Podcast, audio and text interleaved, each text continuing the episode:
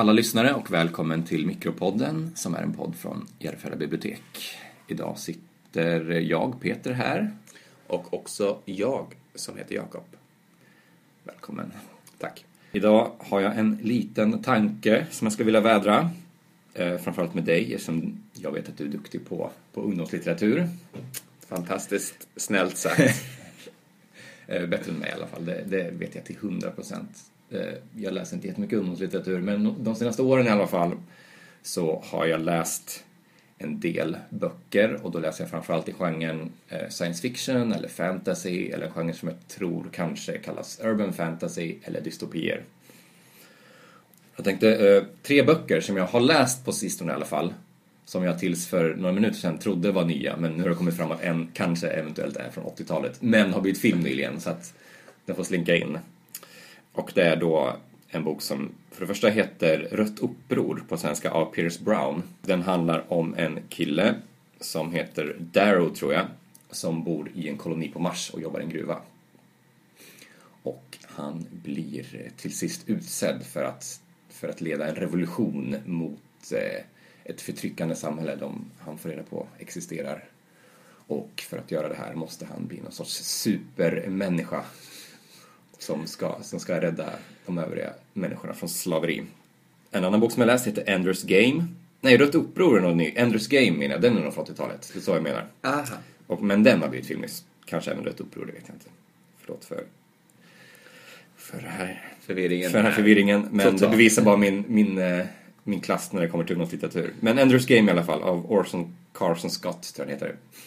Den handlar också om en ung kille som inte bor på Mars utan på jorden. Han är otroligt smart och duktig på taktik, tror jag.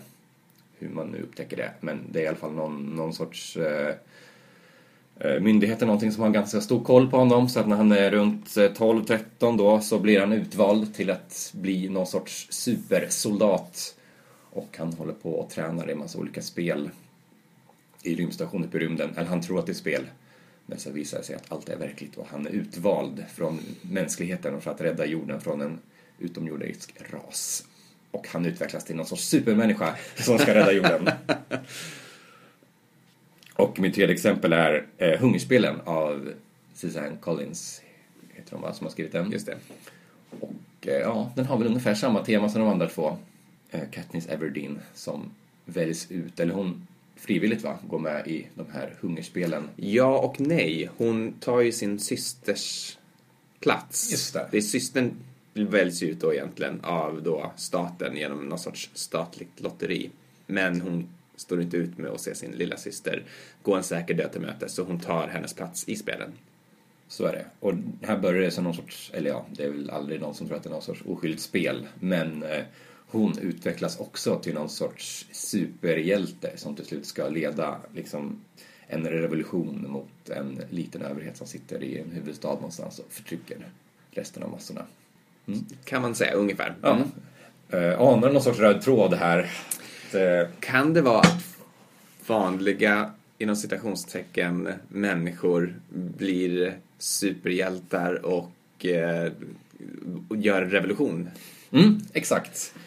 Då är min spaning här att, liksom, att den moderna ungdomslitteraturen väntar på någon sorts frälsare.